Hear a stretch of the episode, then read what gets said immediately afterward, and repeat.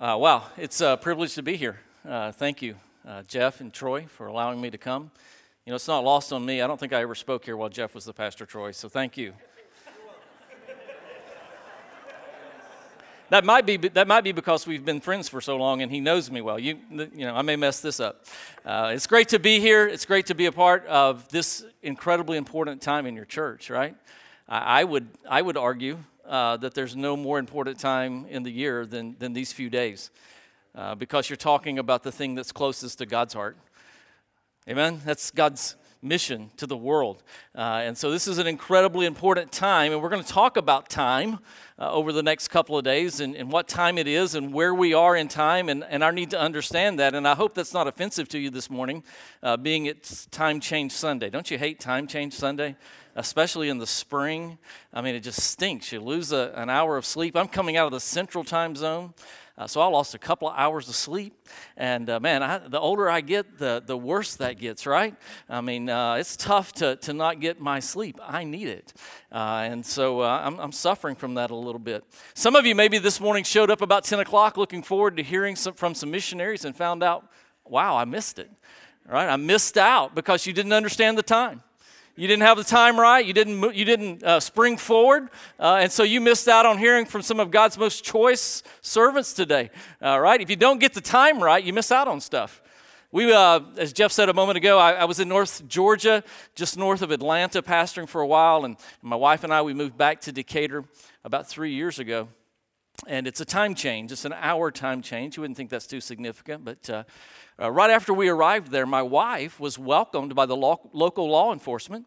Uh, they had for her a special welcome packet, and uh, they invited her to come to a government meeting. Uh, at a set time. And what I mean by that was she was speeding, got a ticket, and was summoned to court.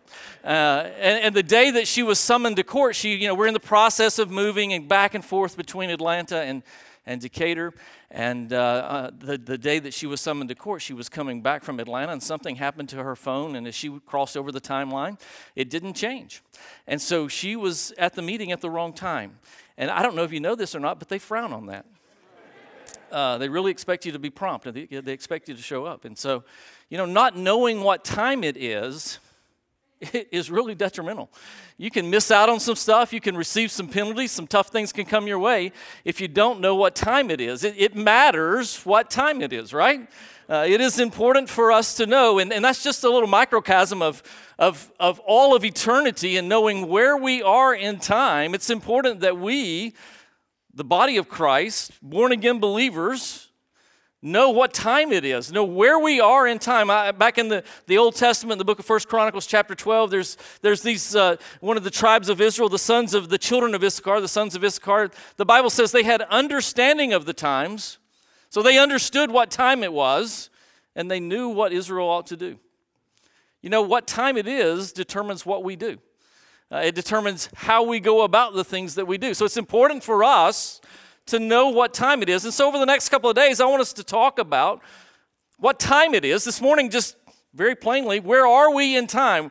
What, what's going on, and, and how do we know where we're at in time? And then tomorrow, we'll talk about what we ought to do about that. As an individual, there's some things that I ought to be doing based on what time it is. And then we'll talk on Tuesday night about what we ought to do collectively. So, even as a church, collectively, there's some things that we ought to be doing based on what time it is. And I want us to do this from the book of Thessalonians. So if you want to turn to 1 Thessalonians chapter 5, uh, we're going to, uh, to spend our time together the next couple of days uh, there in 1 Thessalonians chapter 5. And there's a lot going on, right, with those guys. They, uh, they got lots of questions.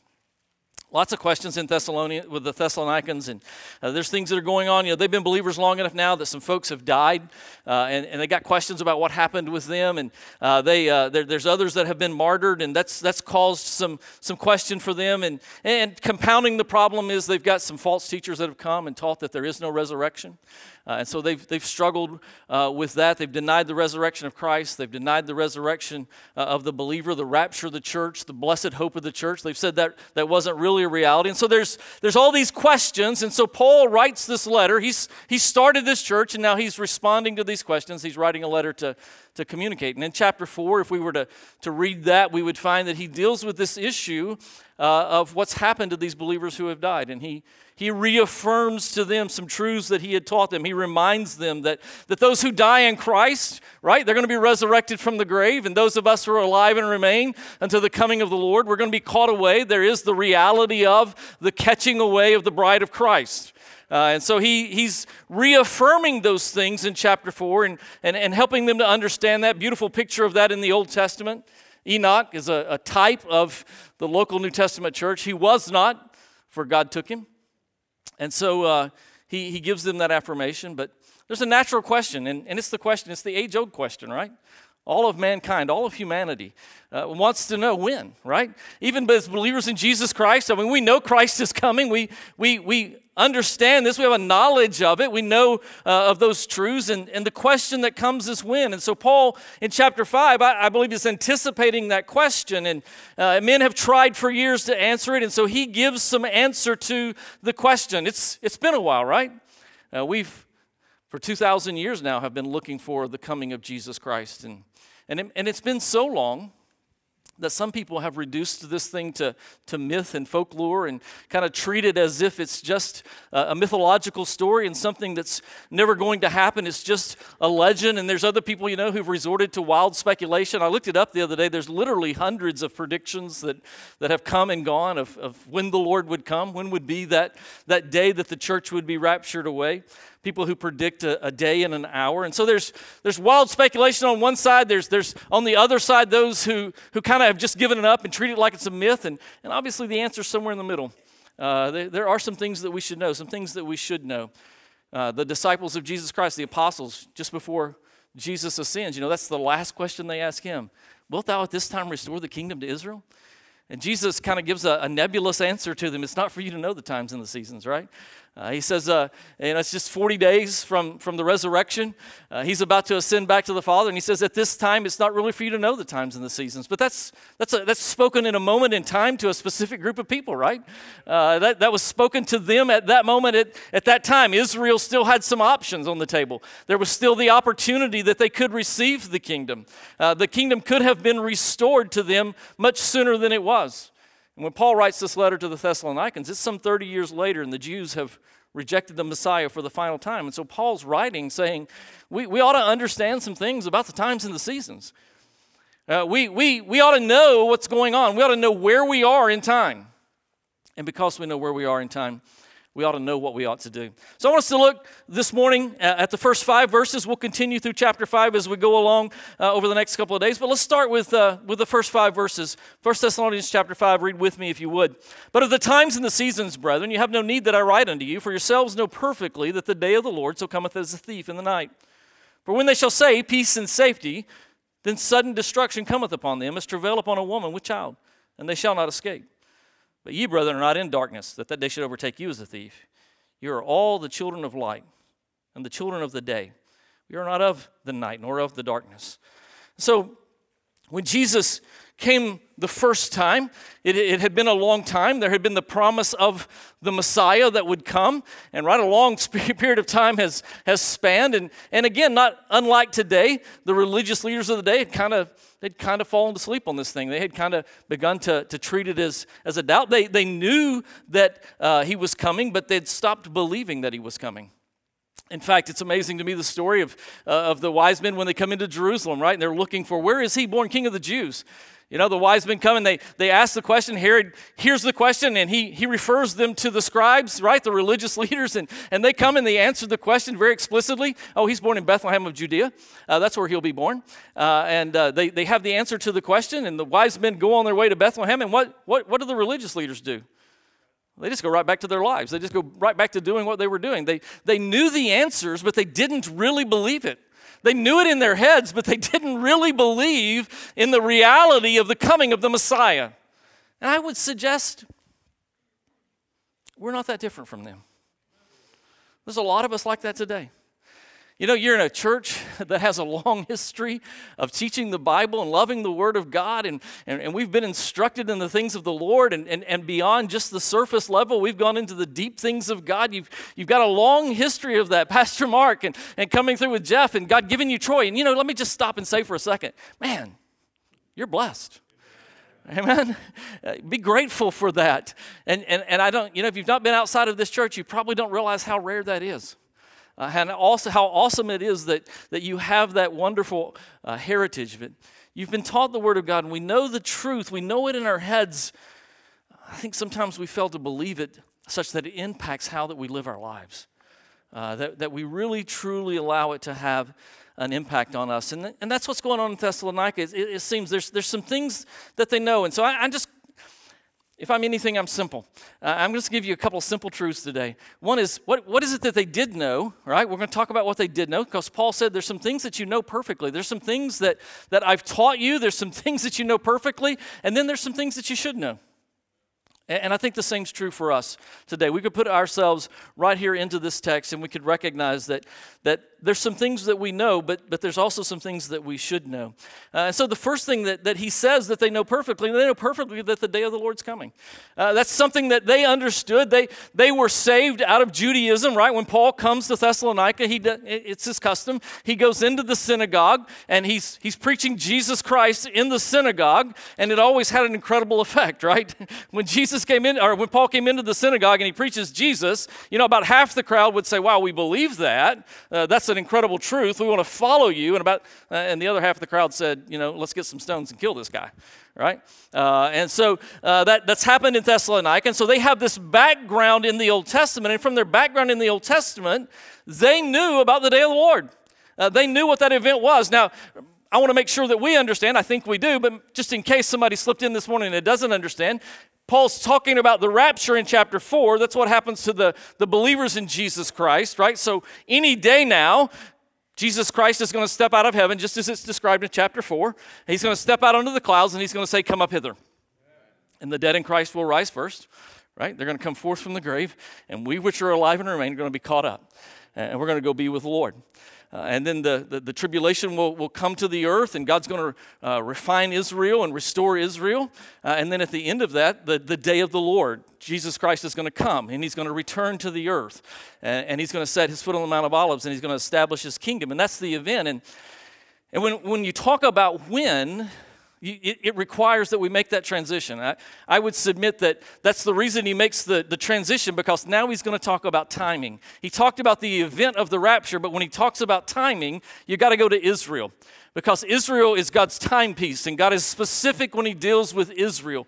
Uh, he's specific about timing with Israel, and so He's talking about this event, the day of the Lord. Now, there's some people who would say that doesn't matter to me. I, I you know, he, he, said, "You have no need that I write unto you." So does, he, he didn't say you don't need to know about it. He said, "You have no need that I write unto you because you know perfectly about it. You understand it. You have an understanding from the Old Testament scriptures." And, and so, throughout the Old Testament, this this phrase, and it's one of the amazing amazing things about the Bible. Practically every Old Testament prophet talks about the day of the Lord.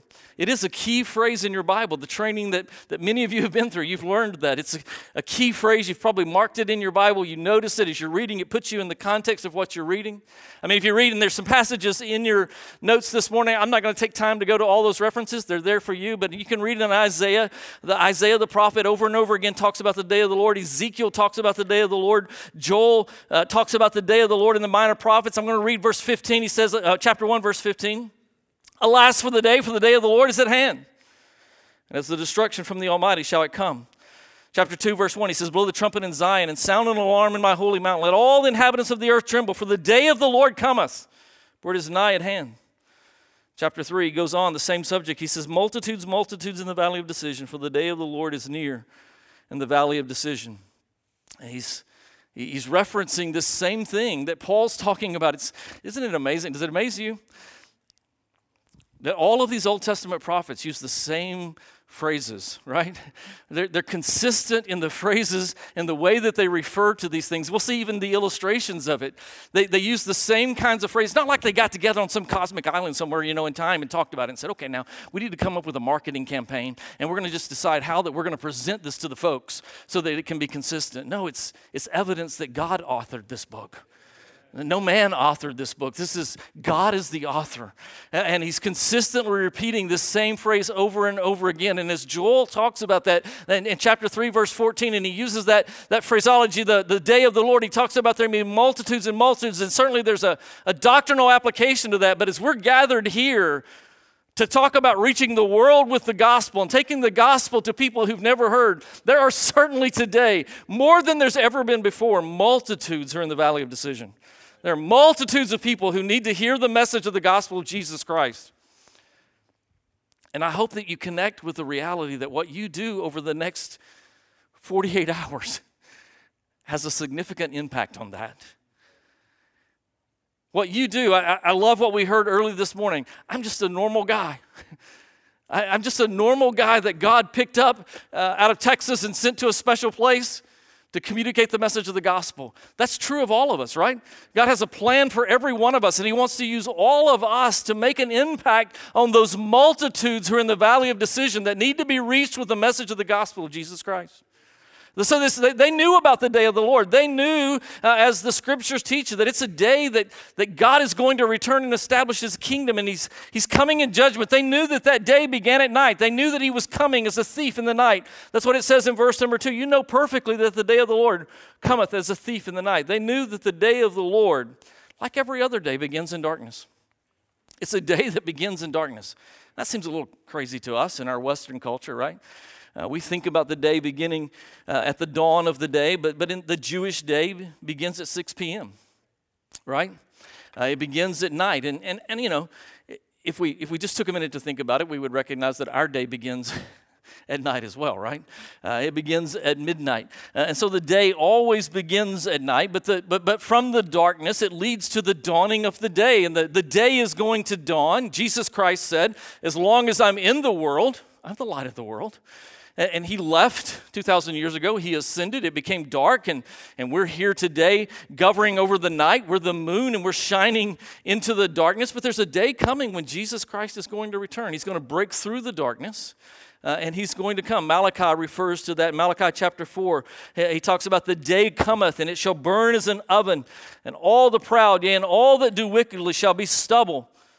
And the day that cometh shall burn them up saith the Lord of hosts, and it shall leave them neither root nor branch. But unto you that fear my name shall the Son, S U N, capital S U N, of righteousness arise, with healing in his wings, and ye shall go forth and grow up as calves in the stall. He's saying that it, it starts at night, but it's going to break forth to the day, and the day of the Lord is coming. Chap- verse number five of that same chapter talks about the great and the dreadful day of the Lord. That's the, the reference, and, and that, that illustration that God uses is an illustration that God has used all down through time. We, we should never doubt. He, he uses creation. Did anybody doubt that the sun was going to rise this morning, right? Uh, it was dark last night, uh, but the sun came up. I've been on this earth for, man, a long time, uh, about 58 years. And you know what? Without fail, every day of those 58 years, the sun has risen. Every day. God has been communicating for some 6,000 years. The day's coming.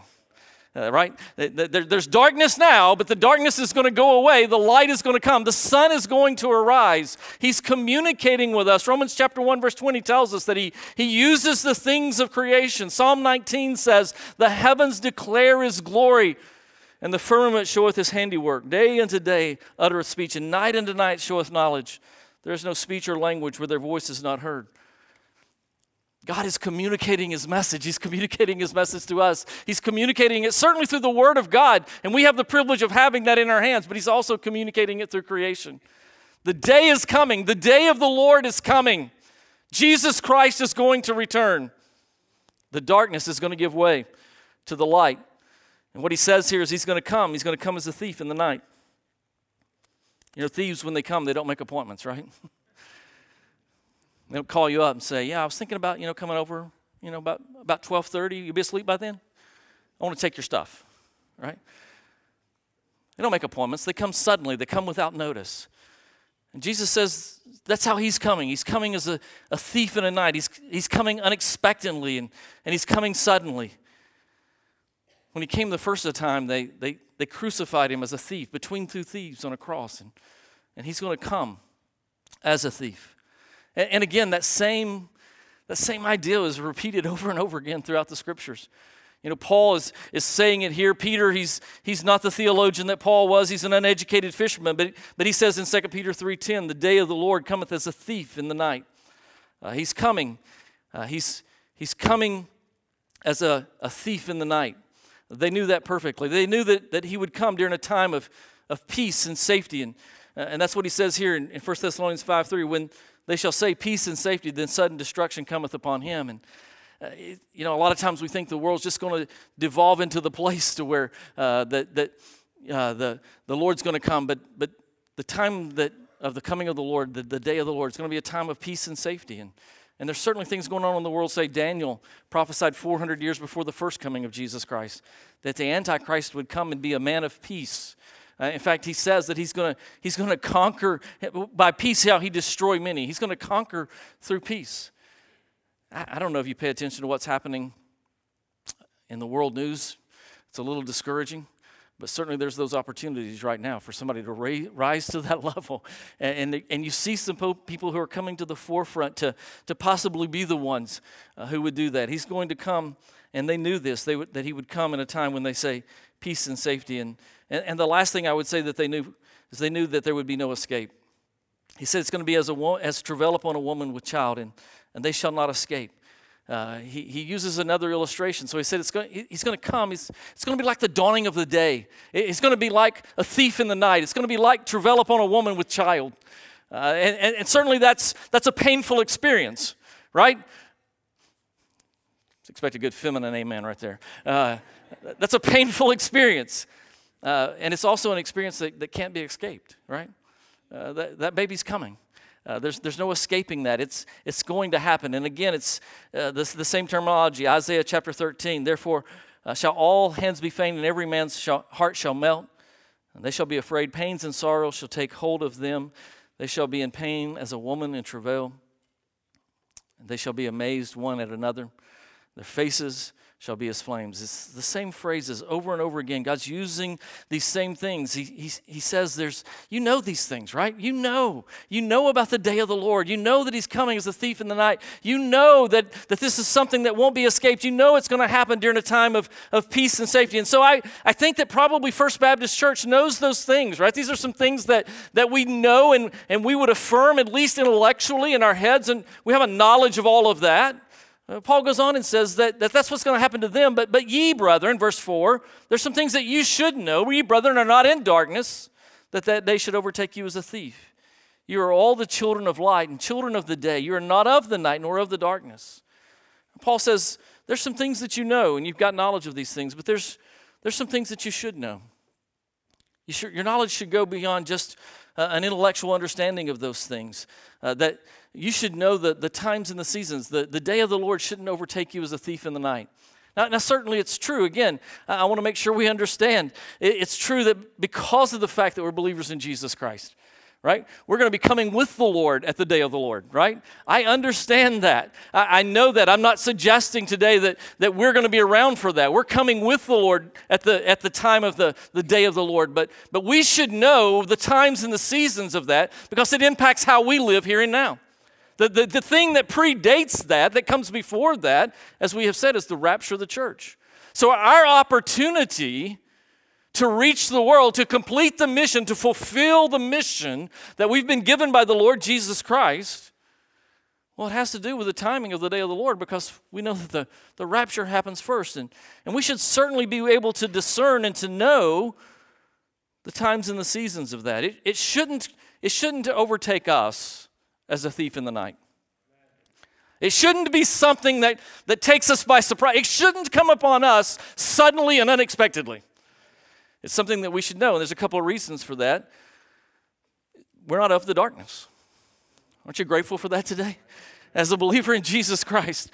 I have been, I have been taken out of darkness when Paul's standing before Agrippa, you know, and he's questioning him about why he's doing the things that he's doing. Paul's explanation to him, his testimony to him was the call of God on his life. Verse 18 says in Acts chapter 26 to open their eyes. This is what God commissioned him to do on the road to Damascus to open the eyes of the Gentiles, to turn them from darkness to light, from the power of Satan unto God they may receive forgiveness of sins and inheritance among them which are sanctified by faith that is in me. We, we are no longer of the darkness, right? I've been taken out of the kingdom of darkness and I've been placed into the kingdom of light. I, uh, our brother shared this morning, I'm a new creation in Christ. Old things have passed away. Behold, all things have become new, and all things are of God. Who hath reconciled me to himself. And, and what comes part and parcel with that is some insight into what's happening in the world around me. Right? I've got night vision goggles. We live in the night, but I'm not of the night. I can see what's happening around me. I have some discernment about the events that are happening around me, and that's based on the fact that I've been born again. All right? I, I shouldn't live like the rest of the world. I shouldn't get caught off guard like the rest of the world. I, should be clearly seeing what's happening. Paul, when he's explaining why we should walk worthy of the Lord to the Colossians, he says in chapter 1, verses 12 and 13, giving thanks unto the Father which hath made us meet to be partakers of the inheritance of the saints in light, who hath delivered us from the power of darkness and hath translated us into the kingdom of his dear Son. Oh, what an awesome privilege uh, to be taken out of darkness, to, to be. You ever been in a place that was just perfectly dark? I mean, completely dark, so dark you could feel it?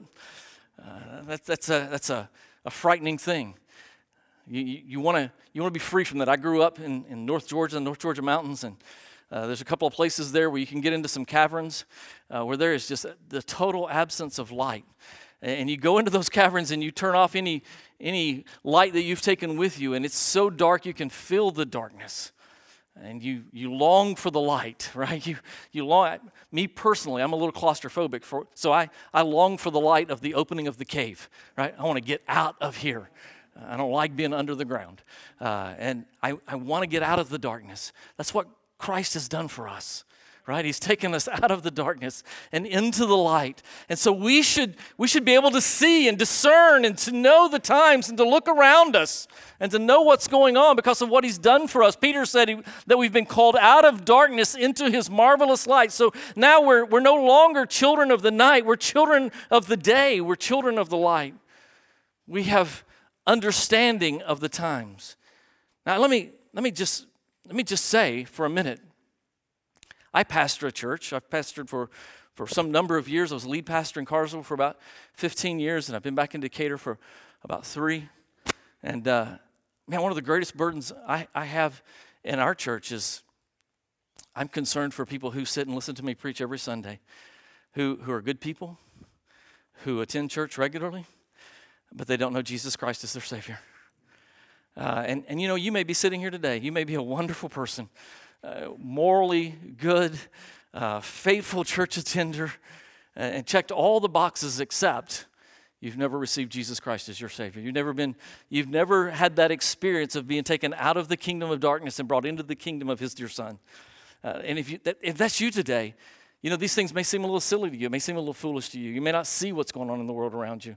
And, and let me just say to you the, the only way that you'll ever, you'll ever gain that understanding is to come out of the darkness and into the light.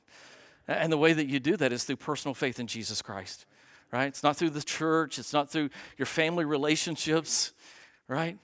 It's through a personal relationship with Jesus Christ. And, and, and I would just say to you today, in, in addition to that, there's nothing more important than that uh, for you today.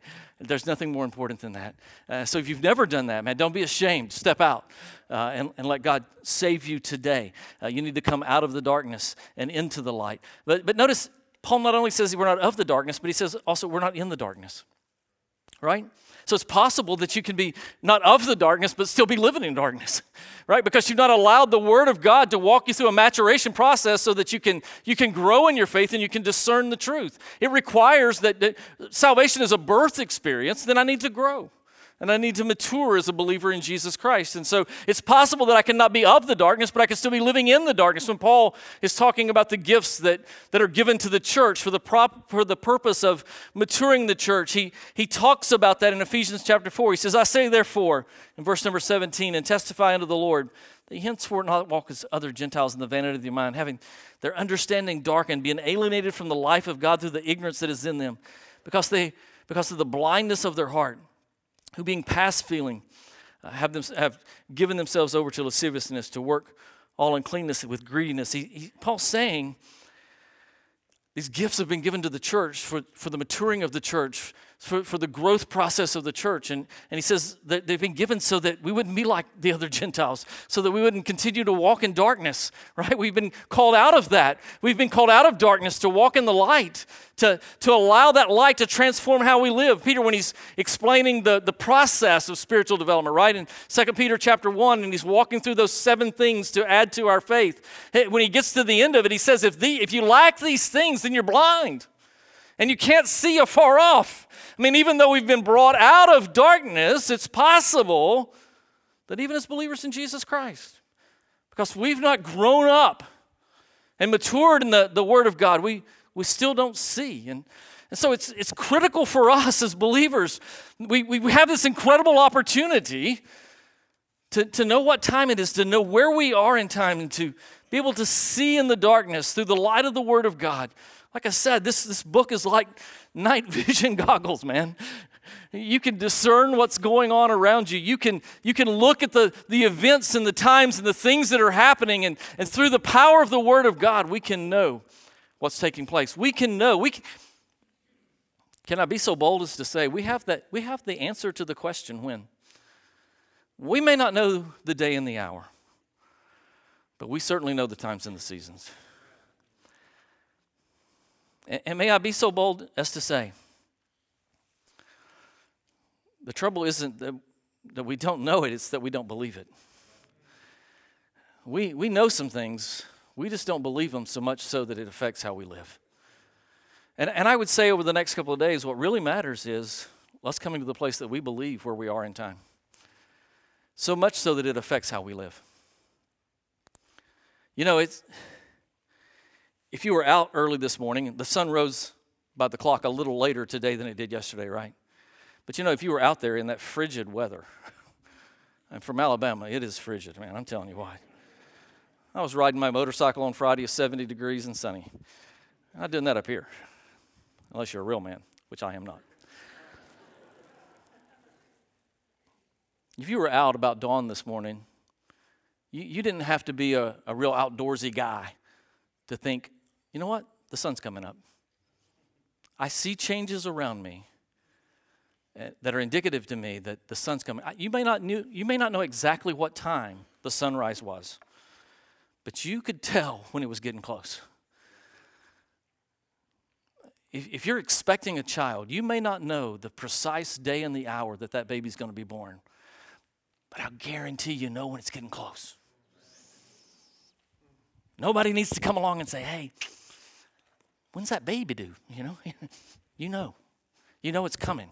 You know it's coming close.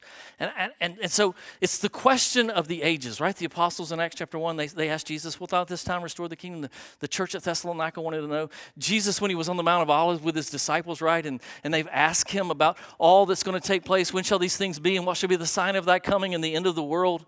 Right? They, they wanted to know, they longed to know. And, and in that instance, what Jesus does is he, he begins to tell them this parable of the fig tree, right? And, and I want to just take us for a minute and, and give us this quick illustration and, and hopefully close it out where that maybe today we could see that we are indeed living in the times of the seasons of the coming of the Lord Jesus Christ. That we are right on the jumping off point it, could happen at just any time. And so, as that relates to what we're talking about over the next couple of days, we, we just got a minute left. And we need to get intentional about what we're doing. There's no more time to waste, there's no more time to think about it or consider it. We, we need to change our value systems to align with the value systems of our God. We need to not just know these things, we need to believe them so much so that we live them. Jesus tells his disciples, in answer to their question, learn the parable of the fig tree. When his branch was yet tender and putteth forth leaves, you know that summer is nigh. So likewise, when you shall see all these things, know that it is near, even at the door. Verily I say unto you, this generation shall not pass till all these things be fulfilled. Heaven and earth shall pass away, but my word shall not pass away. But of the day and the hour knoweth no man, no, not the angels in heaven, but my Father only. But as the days of Noah were, so shall the coming of the Son of Man be. And, you know, and, and a lot of times people go to that, that text and they say, see, nobody knows the day or the hour. And, and I'm not going to argue with that. Although he was speaking to a specific group of people at a specific time, But, but, but he, he's giving them answers to their questions. And, and I don't have time to develop all of this, and, and, and I suspect that I probably don't need to in a church like this. But when Jesus speaks of the, the fig tree, he's speaking of the nation of Israel. They, they're a type of, of, if you go to Luke chapter 13, they're, they're a type, they're, they're typified by the fig tree. The political life of Israel is typified by the fig tree. And he says, when you see that, that fig tree begin to, to put forth leaves, you should know that the generation that sees that, the generation that's around, when that happens, will not pass till all these things be fulfilled. He, he's talking about Israel, the political nation, coming back to life. And, and most of us know that they did that in 1948. Israel became a nation again in 1948. And, and what I believe with all my heart that the Bible is teaching us is that the day of the Lord will, will come before the generation that saw Israel become a nation again passes away. That's, that's what the Bible said. That's, that's what he just said. And, and so, so then we begin, we want to question well, how long's a generation, right? Uh, how, how long do I have? And so, you know, maybe we would go to Matthew and we see that it's 42 years. Well, then he would have come in 1990. That's why you had all those books around 1990, right? They were talking about the coming of the Lord. And so then there's Psalm 90. Maybe it's 70 years that he says the days of a man's life is 70 years, but then that would have been 2018. So maybe it's 80 years. Well, that'd be 2028. But if you take the, if it's a seven year tribulation, you know, maybe you go to Genesis 15 where it's 100 years. God didn't lock himself down for a time of a generation. But, but I would want to submit to you today that it's possible, and, and he's done this in before. There's a, there's a precedent for the fact that God would take an individual life and he would say, that life, before that life is over, these events are going to transpire. And it happens back in the book of Genesis, and it happens to happen with a man I mentioned a moment ago a man named Enoch. A man who is a type of you and I who are alive in the 21st century, just at the time of the rapture of the church. God chooses Listen, there is no other antitype than us for Enoch. There's not another one in the Bible. He's the only guy in, in, in 6,000 years of human history who didn't die and will never die. And God chose that, that guy who typifies you and us, He chose to reveal to him the coming of His judgment and the timing of the coming of His judgment. And He did that through the birth of a son, a son named Methuselah. Most of us are familiar with the story. And so God says to Enoch, You're going to have a son, and I want you to name this son Methuselah. And, and that name means when, when he is gone, judgment will come. When he is dead, it will be sent. And it doesn't take a rocket scientist to figure out that he's talking about the judgment of the flood. Because if you just do a little math, the Bible doesn't say it directly, but if you do a little bit of math, you find Methuselah dies and the flood comes. Right? Uh, the evidence is undeniable. God chose to tell a man named Enoch, he's a type of us, that his judgment was coming. And what impact did that have on Enoch's life? The Bible says Enoch walked with God. you see, can I lovingly say the difference between Enoch and us is he believed God. He believed God. And he believed God for a lot longer than most of us are going to have to. He walked with God for 300 years. Uh, obviously, Methuselah's life, 969 years, he, he lived for a long time, and that speaks of the long suffering of God. But, but, but lifespans obviously were a lot longer then. And, what I would say to us today is, is what we have going on in our lives is a very similar experience to what happened with Enoch. God warned him through the birth of a son, God warned us through the birth of a nation. Methuselah has been born. Israel has been born as a nation. It's 74 years old soon. In May, Israel will be 74 years old. What that tells us today, we live in the times and the seasons. We're, we're, we're right on top of it. I don't know the day or the hour, but I do know this I know it's soon. It's really soon. And maybe God, by the long suffering, will, will let that generation live a little longer, just like he did with Methuselah, 969 years. The, the next closest to him, I think, was 962 years, I think. I believe that's right. He, he lived a little longer, and the generation went a little longer, but, and maybe God will allow that, but, but the time is here. It's right upon us. And what we should allow to happen to us today is, is that we would begin to walk with God. And hear me today, what Amos tells us is for two to walk together, they have to be agreed. And I'll promise you today that God didn't come around to Enoch's way of thinking. Enoch came around to God's way of thinking. God didn't change his priorities to align with Enoch's priorities. Enoch changed his priorities to align with God's priorities. God didn't change his passion to align with Enoch's passion. Enoch changed his passion to align with God's passion. He changed how he lived. In fact, the book of Jude tells us not only did he change how he lived, but he changed what he said. Enoch, uh, Jude 14 to 15, and Enoch also the seventh man prophesied of these things. Behold, the Lord cometh with 10,000 of his saints. I mean, God's revealed some incredible things to Enoch, and he's out, he's out preaching that message. He's prophesying of those things to execute judgment upon all, to convince all that are ungodly among them of all their ungodly deeds and, and that they have ungodly committed. He, he's preaching the truth. He's warning the sinners. He's getting the message out. Hebrews chapter 12 tells us that, that because our, here, chapter 11, I'm, can you tell I'm getting in a hurry here? I'm watching the clock. Hebrews chapter 11, he's in the Hall of Fame. And what it says is that God translated him. He didn't see death. He was not. Why? Because God translated him. And before he translated him, he had this testimony that he pleased God. Man, don't you want that testimony? Don't you want, to, don't you want the testimony that you pleased God? What happened in Enoch's life? What happened in Enoch's life was God sent him a message through the birth of a son. God said, Name that boy Methuselah. Because when he's gone, judgment's coming. And Enoch said, I believe you, God. And because I believe you, I'm going to change how I live. 1948, God sent us a message. You don't even have to believe it by faith. You, you can see it, you can go visit them. there they are. It's a nation today. Greatest miracle in human history, I would argue.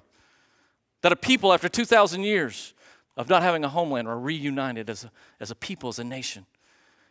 And God said that's a message that's a message to you and I. He revealed it in His Word in Matthew 24. That's a message to us. And, and our response to that message should be to walk with God,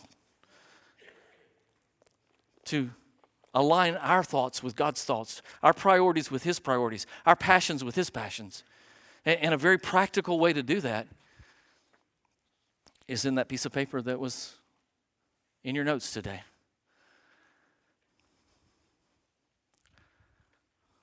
What, what would God let me do for the cause of world evangelization over the next year? I mean, would I do something different if I knew He was coming? Would it change how I gave to the cause of world evangelization? I argue that it would. And what I'm saying to us today is if we believe the Word of God, we know He's coming. And we know He's coming soon. And, and if it's not this year, then, then, then next. I, I don't know the day or the hour, but I know we live in the times and the seasons. And it's time. It's time that we got serious about the mission because there's not much time left. Father, we love you. We love your word. We love your truth. We love that you have taken us out of the kingdom of darkness and you've delivered us into the kingdom of your dear Son, that you've brought us out of the darkness and into the light, that we no longer are of darkness, but we're of light. And we're grateful for that today. We thank you. Father, we don't want to be people who, who disregard what you've done for us. We don't want to be people who have a, an evil heart, as you said of the Hebrews, who, who had an evil heart of unbelief. We want to believe you. Father, I pray today that your Holy Spirit would take your words and you would transform us. Father, I pray that we would, we would so believe you that we would begin to walk with you in, in such a way that your passion would be our passion, your priority would be our priority, that, that, Father, we would be serious about reaching this world with the message of the gospel of your Son, Jesus Christ. Father, that we would, would take that step forward, as Jeff said just a moment ago, that we would, would take a step forward in what we're doing, that we would do more for you now than we've ever done before because we recognize our time is so brief. It's so short. Our opportunity is now. Help us to be obedient to you in what we do. I pray in Christ's name. Would you stand with me? We're going to give you the opportunity as the praise team leads us in worship to respond to what God might be saying to you. You might want to come and pray. That's cool. You might want to pray where you're seated, where you're in your seat today. That'd be awesome too. But let me just say this don't ignore God. Don't ignore God. You can forget about me, but don't ignore God. When He speaks into your life, let it, re- let it move you. Respond to Him and what He would have you to do today.